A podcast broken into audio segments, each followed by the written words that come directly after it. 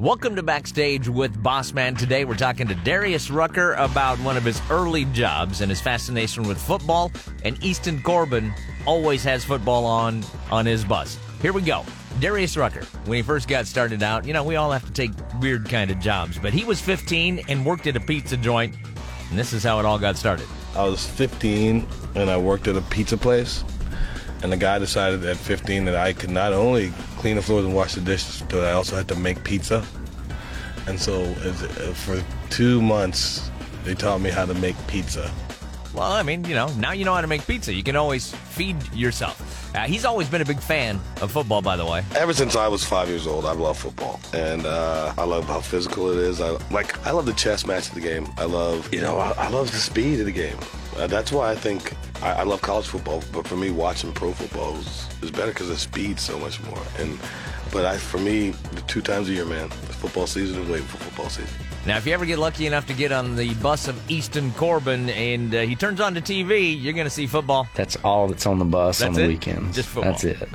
and uh, we've got three TVs on the bus, so that's all that's on.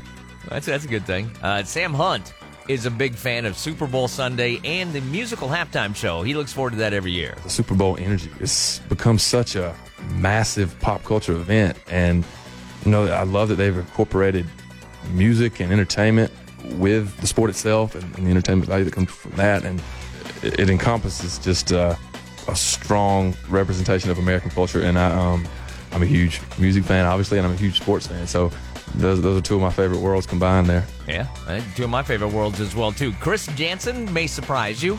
He admits he has never watched the Super Bowl. What? Well, as far as the Super Bowl is concerned, uh, hate to tell you, but I've never watched a Super Bowl. Oh, man. I don't. I've never watched a full game of football in my life, other than the ones my kids played, and I only watched when he played. So that's that's really that's really the honest truth on that. Eh, all right, so Chris Janson not going to be watching the Super Bowl. Welcome to Backstage with Boss Man.